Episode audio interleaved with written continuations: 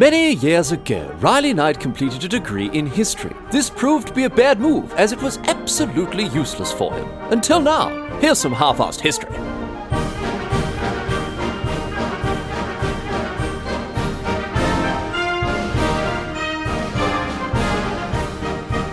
What's going on, mate? Great to have you along for some more half-assed history. This week on the agenda, going to be having a chat about the mutiny on the Bounty. Very, very famous incident indeed. You may have heard of it already.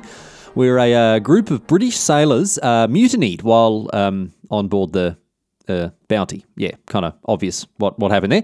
Um, pretty self explanatory, really, when you think about it. But there's a lot going on in the story that you might not have heard about. Uh, the, in, the incident itself, as I say, pretty famous. Films and books and all sorts uh, based on it. But uh, I bet you'll learn a, a, thing or two after we give it the old half ass history treatment. I tell you what. Uh, so, what happened is this 1789, while uh, on a journey across the world, the crew of the HMS Bounty, they've had it up to the back teeth with their skipper, William Bligh. And as a, as a result, a bloke named Fletcher Christian led a mutiny against him. Fletcher captured the ship ship and had all sorts of adventures with his mates, while Bligh and his mates had to survive after being cast adrift. And as I say, there's a lot going on. There's mutiny and betrayal, there's drunken hedonism, there's survival at sea, and of course, there's horrible murder. So let's get stuck in and find out what happened with the mutiny on the Bounty all those years ago. We're going back all the way to 1784 here, when the ship that actually would become the Bounty uh, was first built. She, she, she started out as, as a collier, as a coal ship called Bethia. Uh, but she was bought by the Royal Navy in 1787 and converted into a cutter, which is the uh, the smallest class of warship.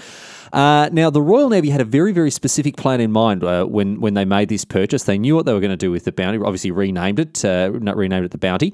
They want to sail it to Tahiti and pick up a big stack of breadfruit plants, which they then want to sail over to the Caribbean, as they reckon it'd be a big hit there as a source of cheap food. Now, Sir Joseph Banks of the Royal Society, you may have heard of this bloke. He had his dirty little fingers in a lot of British affairs uh, around the turn of the 19th century. He travelled all over the world as a natural scientist. He helped establish the Royal Botanic Gardens in London, and even had a hand in the in the colonialisation of Australia. And as I, have said before, he's as I say, he, he, had his dirty fingers in a lot of British affairs. I, am not having a go at him here by saying uh, he had dirty fingers. I mean, he he he's one of history's finest botanists. So if he was doing his job right, he, he you know he, he would have had dirty fingers. You'd hope. Anyway, Joseph Banks, Sir Joseph Banks, excuse me, he reckons that it's a good idea to get breadfruit growing over in the Caribbean, and so the expedition is organised. Now, obviously, breadfruit, uh, maybe you're not 100% familiar with what this plan is all about. Again, not half-assed botany, it's half-assed history, and I don't understand exactly the ins and outs of this fruit, but the main reason the British want to transport it into the Caribbean is, again, as a, as a, as a cheap, uh, a, cheap food source uh, for all the slaves there. So they're thinking it's going to be an easy way to feed all of the people that are obviously working over there as slaves, all these poor souls over there. And so what uh, what Banks organises is, is, this big expedition to go and get the breadfruit from one side of the world to the other, and this involves some very serious modification to the bounty, uh, principally the conversion of the captain's cabin, the great cabin, into uh, this enormous big greenhouse, essentially designed to fit a thousand potted breadfruit uh, breadfruit plants. Unbelievable. So you can imagine there, you've all you know everyone can imagine, or you've seen pictures of or recreations of what a captain's cabin looks like. Imagine that, except they're turning into a greenhouse with skylights and and and you know glazed windows and drainage systems, all that sort of stuff. And this is the start of the problem already. Already we're running into one of the problems, one of the things that helped lead to the mutiny. So remember that little detail there about the about the conversion of the greenhouse there. Anyway, they picked this bloke named William Bligh to be in command of the expedition. Now, Bligh was a very experienced sailor. He'd been around the world already with Captain James Cook as chief navigator, and he'd been uh, the captain of a merchant ship for a while as well. So he's definitely got a couple of years under his belt. He's 33 at the age of 33, but uh, by the time he's, he's given the uh, the uh, you know given the command of, of this new vessel, the, the Bounty. Now he's he uh, see it's difficult to say exactly what he is. He, he he's the captain of the Bounty in the traditional sense, but technically speaking, he's not the captain when it comes to rank. He's, he's a little sea captain, not a big sea captain, um, because the Bounty was too small a ship to have a command at the rank of captain.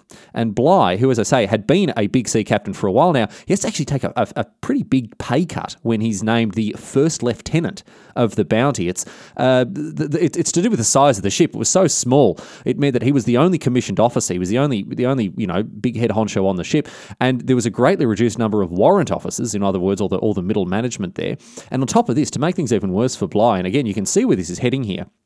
Usually, Royal Navy ships travelled with some number of Marines to enforce the captain's will. But again, the bounty is too small for this, and so there aren't any. There's not an onboard, you know, military presence to to make sure that the uh, the captain gets his way. In any case, A crew is assembled for the for, for Bligh and for the Bounty, with and 46 of these blokes. They pile onto the ship in readiness for its departure. There's Bligh, of course, and there are four warrant officers. There's a ship's surgeon, and there's then there's a stack of midshipmen or young blokes hoping to climb the ranks, sort of apprentices, I guess you could call them there. And uh, knows a fair few of these fellas already, as he's picked some of them himself, and he even sailed with some of the warrant officers under under Captain Cook years ago. So along with the uh, along with all these officers and midshipmen, uh, there's also a pair of botanists. These are civilians; they're not part of the Royal Navy, uh, and they've come along to look after the plants. Obviously, uh, one of whom his name is David Nelson, and he'd also sailed uh, with Cook to Tahiti, so he, under- he, knew some of the locals. He spoke a little bit of the language, and, and he had a good idea of uh, what what was going on in the world of plants uh, down that side of the world. But aside from the officers and the midshipmen, there's all the usual crew. There's the quartermaster, the sailmaker, the armourer, the cook, and a great big load of, of, of what we call able seamen as well. So, uh, so you know, a full complement of 46 people on board the uh, on board the Bounty there. And as soon as all of these blokes get on board the ship, they realise very very quickly that it's a bit of a tight bloody squeeze. The modifications uh, to the the captain's cabin and, and the rest of the ship, of course, to cater for these breadfruit plants, mean that they're all living uh, they're all living in you know sort of nuts to butts here in in very in a bit short on living space. I think it's fair to say the officers have got tiny little cramped cabins for themselves, but the bulk of the crew they've got to squish themselves in like sardines into the forecastle, which is an area that's about 11 meters by 7 meters with 1.7 meters headroom. That's not even six foot, so they're really really in, you know as I say packed in like sardines. So from the outset, you can see pretty bloody uncomfortable affair for them all. And it's safe to say that no one was particularly thrilled with the accommodation situation there. I think it's fair to say it's not getting many, many five star reviews on bloody TripAdvisor, I would say. Anyway.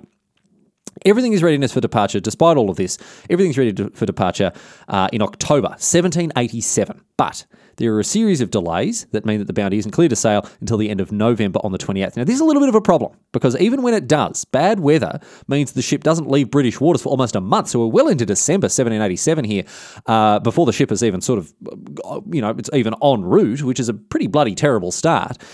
Now, the plan was to sail south around Cape Horn into the Pacific by way of South America, down the bottom there, uh, near Antarctica, between the, the gap between uh, Antarctica and South America. But the late departure means that this was going to be very tricky, as by the time that they sailed that far south, it would actually be approaching winter by the time they made it to Cape Horn, it would already be into the winter months because, of course, obviously in the southern hemisphere, when we have the, the, the seasons and the months arranged properly, by the time you get to the middle of the year, it's uh, it's obviously winter, which is, of course, the way that it should be rather than summer. In any case, in any case, they're off. Bligh, he doesn't waste any time in asserting his authority over the ship. He uses Captain Cook's very, very strict approach to things like cleanliness and nutrition. Um, but he apparently blows pretty bloody over the top with all this. Captain Cook, generally regarded as you know a, a, a, a very skilled naval captain, and uh, is looking to to uh, you know walk in his footsteps there, but. Uh, apparently, again, as I say, a little bit over the top. You know, all this nonsense, bloody like a bloody cafe manager. He's running around, wiping tables, checking on the food, all sorts of stuff there like that. And um, uh, in fairness, there is another side to him because he also got the crew to have a bit of a sing and a dance, and you know, he did this quite often to keep everyone happy and exercised and uh, and all that sort of stuff. So overall things are going quite well. They're going quite smoothly, even though is a bit of a disciplinarian. You know, things are, uh, you know, cutting along quite well there as they sail south. Bligh uh, wrote back to Joseph Banks that everyone was very happy and having a great time. But the exception to this, the one exception to this bloke, uh, to this thing here, was one bloke, the ship's surgeon, a bloke named Thomas Huggan, who was both lazy and a drunkard, which is a real winner of a combination there. Um, and also, Bligh seemed to have had uh, he, beca- he, seemed to become, have become good mates with his young fella Fletcher Christian, even uh, promoting him to his second in command above the navigator John Fryer. He, he promotes Christian to acting lieutenant.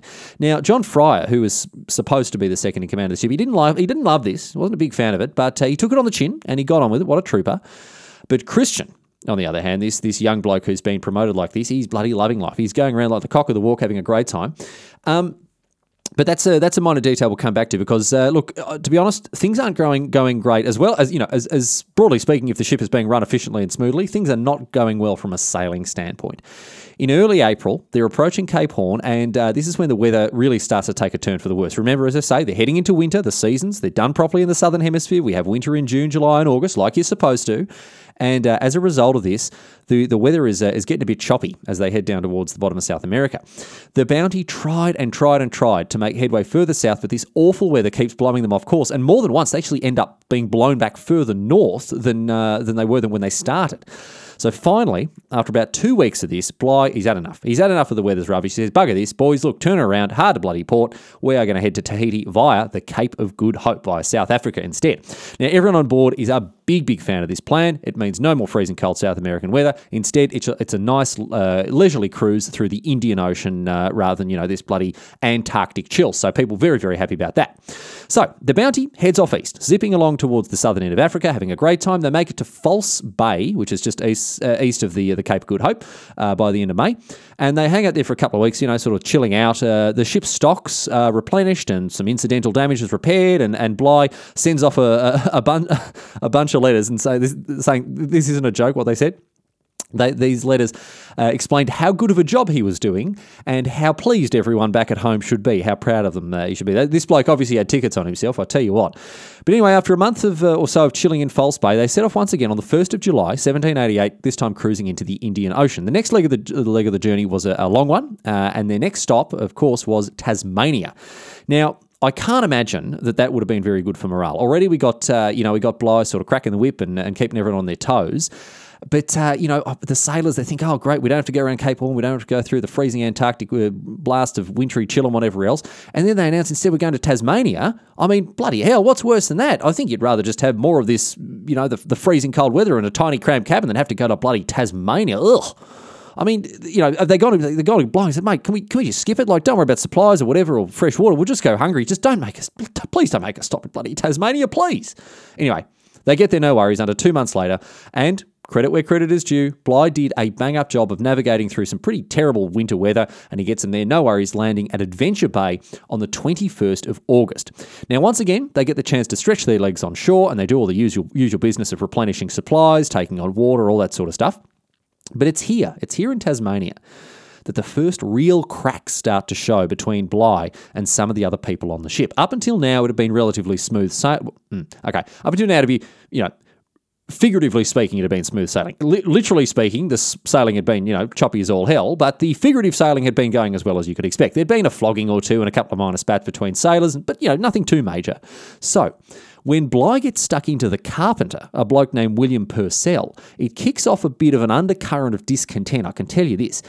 He seems to have had a real chip in his shoulder when it came to poor old Purcell, the, the carpenter there, because this is the first of many issues these two blokes have. The argument, just by the way, to sort of characterise what's going on here, the argument was Bligh telling Purcell off for the way that he was chopping wood. Now, if someone came to me and tried to correct me on the way that I make history podcasts, I'd, well, actually, no, I'd probably listen carefully and hope to learn something because obviously I need all the help I can get. But what I'm trying to say here is that if I were a carpenter and some bloody knob comes up to me and says, Listen, mate, have you ever tried bloody cutting wood with the, the other side of the axe or whatever?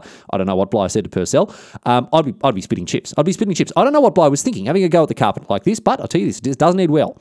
Purcell refuses to budge. He's still using the proper end of the axe to cut the wood. And it actually takes Bligh uh, threatening to cut his rations for Purcell to finally give in and uh, and start, I don't know, chop. I'm making that up about him chopping the I'm sure Bligh wasn't that stupid. He's saying, oh, chop the, chop the axe with the blunt end, not chop the wood with the blunt end of the axe. I don't think that's what he's doing. Anyway, anyway. Wasn't a great vibe. Wasn't a great vibe. That's my point. It wasn't a great vibe to have going on the ship because it only got, and it only gets worse after this. Of course, obviously, it only gets worse. That's that's the that's half-ass history in a nutshell. It only got worse after that. Um, after they've set sail and they're heading towards Tahiti, more problems start to crop up. Fryer, the navigator, you remember the, he was the bloke who was supposed to be second in, in command. He starts causing issues for uh, for Bligh. There, he's re- refusing to shine the sign the ship's accounting books until Bligh. Uh, you know, has to really lay down the law. He gets everyone out and starts reading them the bloody riot act, and uh, you know, trying to force him to recognise his. They don't actually. He doesn't actually read the riot act. He reads the uh, the Royal Navy's Articles of War. But you know, the effect is the same, and it, it doesn't go down too well because Bligh he, he's turning into a bit of a bit of a, an authoritarian here. He's turning a bit of a tyrant. Um, and to make things worse, to make things even worse, the biggest problem here is actually the ship's doctor, Huggan. You'll remember that he was a lazy drunkard, and uh, he actually goes from bad to worse throughout the voyage here because he's getting on the sauce pretty bloody hard. And uh, when he treats one of the sailors' uh, asthma with bloodletting, the sailor actually dies of blood poisoning. Unbelievable. So this bloke, he's coughing, he's coughing and spluttering away, and and old, you know, Doctor Drunkard here, he decides the best way to do it is with some 13th century medicine here by giving him a bloodletting. But rather than cop to it, right? Huggan actually tells Bligh, he says, Oh, mate, yeah, no, that bloke with the asthma, no, no, no, definitely, definitely didn't accidentally kill, kill him. No, no, not at all. He had, had bloody scurvy or something, mate. Had scurvy, needed some of them lime stuck into him. Yeah, that was it. Uh, you know, that, no, no, no, nothing to do with him me bleeding him to death or anything.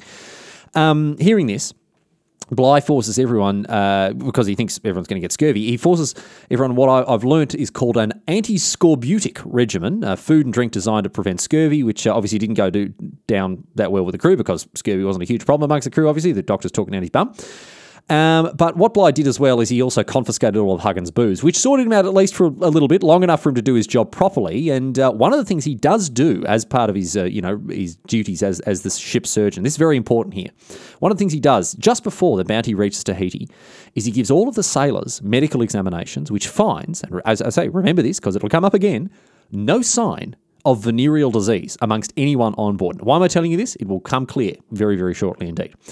Anyway, Unlike Dutch van der Linde, Bligh does make it to, to uh, Tahiti with his gang or his, his crew, if we're going to be very specific with the terminology here, um, arriving safely on the 26th of October in 1788.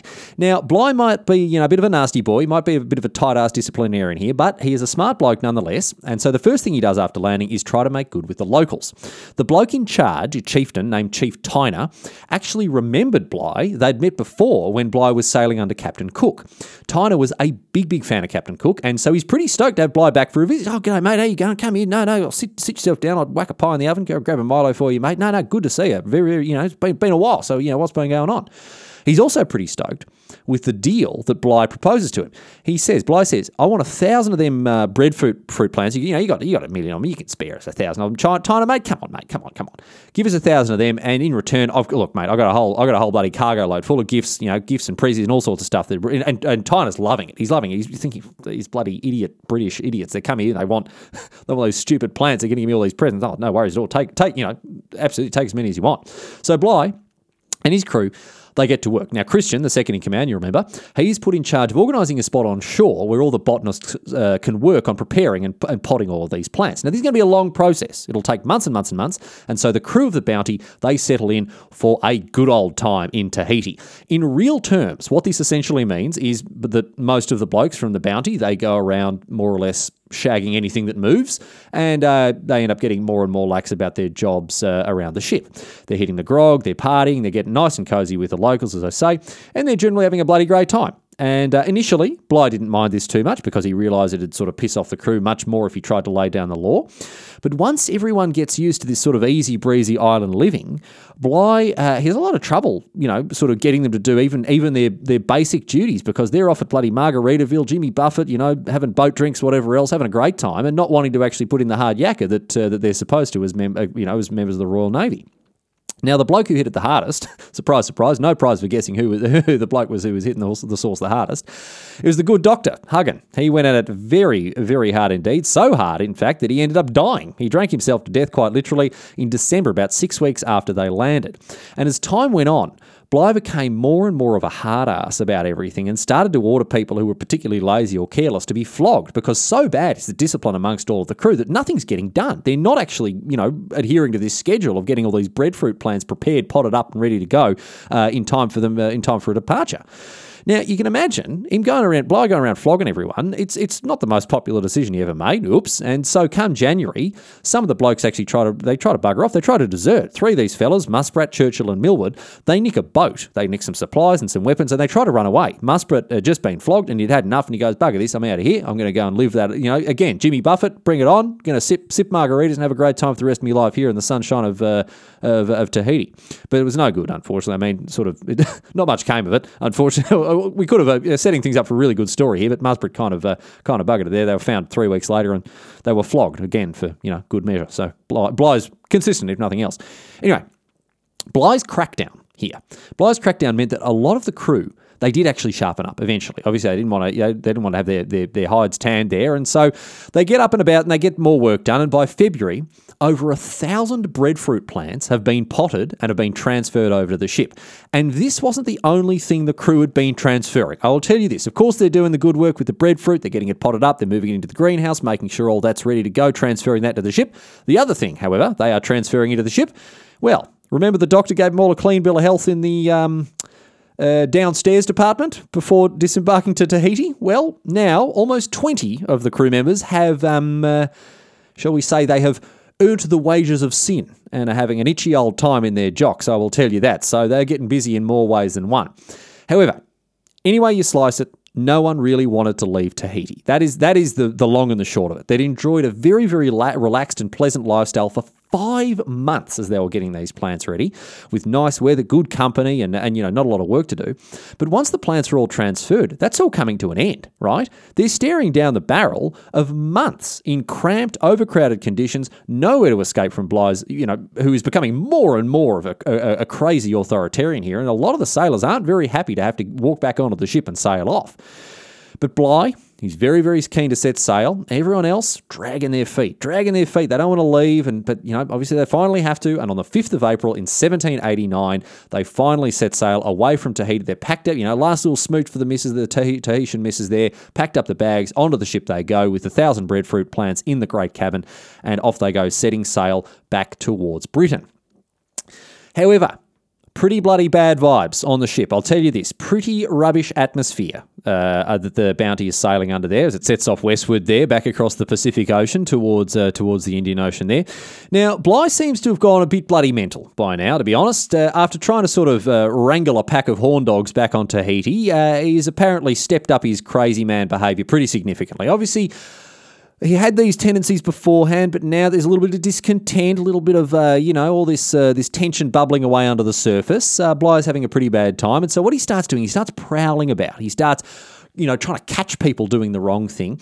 And once he does, he bellows at him. He'd bellow at someone for stuffing something up, and then he'd go back to normal next minute, as if it never happened.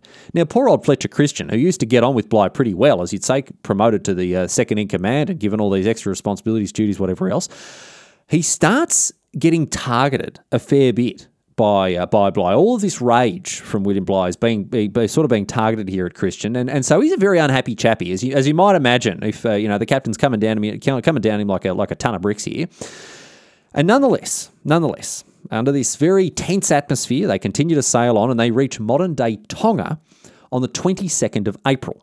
Now, Christian in Tonga.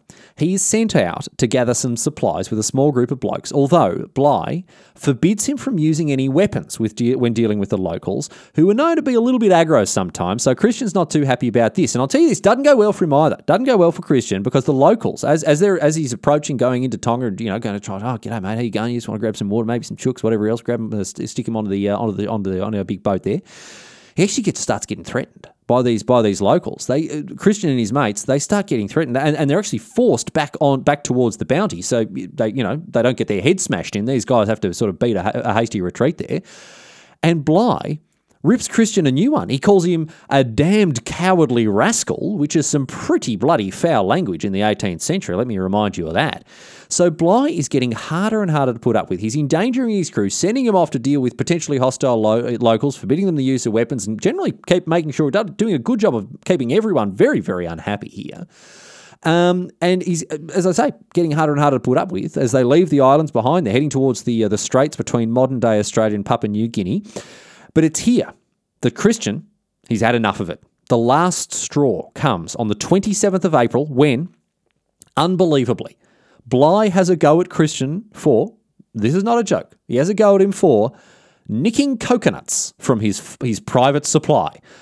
I think Bligh, who, you know, is probably a few coconuts short of a palm tree in both a figurative and a literal sense here, um, he might be losing it, to be honest. He might be losing his marbles. And as a result of this alleged theft of these coconuts, right, he punishes the whole crew. And now I can tell you, Christian has had it up to the back teeth. He is so, he's sick to death of all this nonsense from the captain. So he goes to Purcell, the carpenter, who also doesn't like Bligh, and he gets a bunch of wood and he starts to build himself a little raft. He's decided to bugger off, live on an island with the locals there, and again get back get back to that good good Margarita Margaritaville living. However, He's stopped by a bunch of other people on the ship. Some of them suggested instead of fleeing, Christian, mate, how about this? Lead a mutiny seize control of the bounty from Bligh. We are 100% behind you, my friend. Let's get it done. Now, emboldened by this, emboldened by this show of support from some of his uh, his crew members there, Christian decides, oh, yeah, bugger it. I'll tell you what, let's kick off a mutiny, see how it goes, eh? Well, you know, what's the worst that could happen? So, early in the morning on the 28th here, Christian, he creeps out of his quarters. He meets up with a bunch of the other willing mutineers and he commandeers all the ship's muskets, and they all sneak up to uh, to Bligh's cabin there. Bloody, you know, balaclavas on, gloves on, Mission Impossible. Probably not the balaclavas and the gloves. Probably not Mission Impossible theme playing in their ears, but still trying to paint a picture for you here. And the mutineers, They burst into his room and they grab Bligh and they tie his hands and they warn him to be quiet if they value his life. They put a bayonet to his chest and they say, mate, look, what you make one false move and you're a dead man. Has a bit of a think about this. He has a think about it. He goes, "Oh, they've told me to be quiet, or I'm going to die. Better, better not resist anything." No, bugger it. No, no, no. He, for, you know, he starts yelling at the top of his lung for someone to come in and rescue him. Now, even the people who remained loyal to Bligh, however, they are not going to mess with Christian and the heavily armed mutineers as they drag poor old Bligh out onto the quarter deck there. And so everyone has just sort of stood about watching on or running about trying to figure out what's going on. Uh, they've all come out for a good old look, as I say, and there's a lot of chaos as they're all trying to figure out exactly what's going on. They're running around, shouting, bumping into each other, trying to figure out which side people are on or even which side they themselves are on. But at the head of all of this is Christian. He's armed with a bayonet, and by some reports, even, he has this great big, heavy sounding weight tied around his neck in case the mutiny went south, so he could chuck himself overboard, kill himself by drowning, right? So he's, he's got a kill switch ready to go.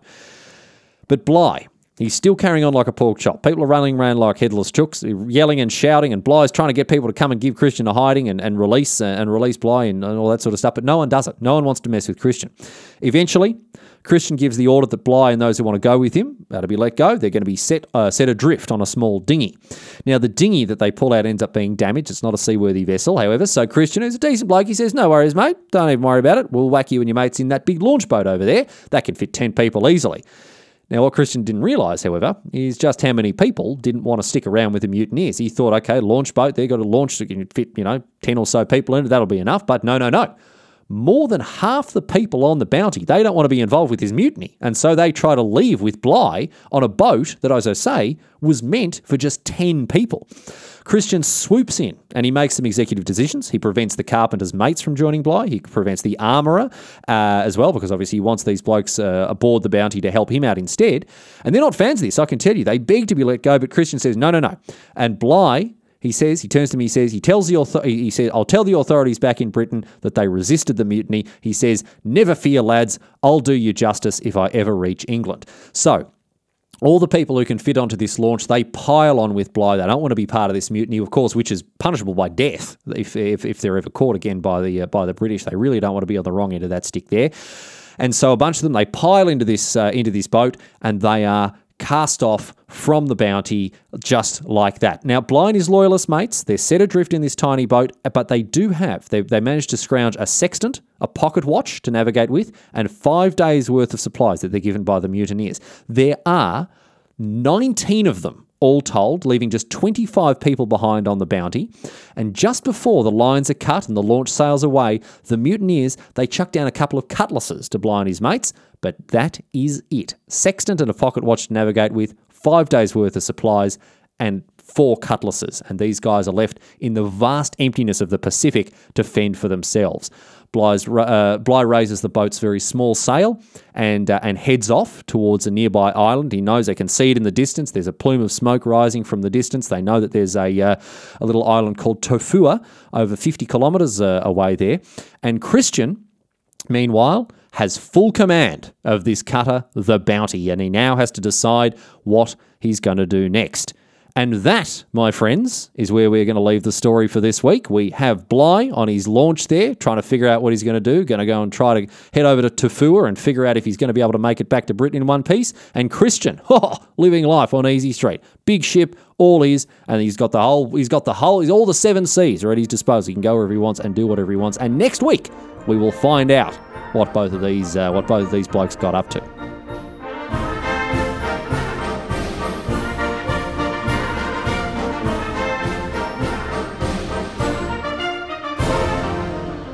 But that's it. That's all she wrote today, sports fans. That is the story of the mutiny on the Bounty so far. And next week, as I say, of course, we'll uh, discover what happened after the mutiny and what the ultimate fate of Captain Bligh and uh, Fletcher Christian were after this whole thing. Uh, this whole thing took place. So.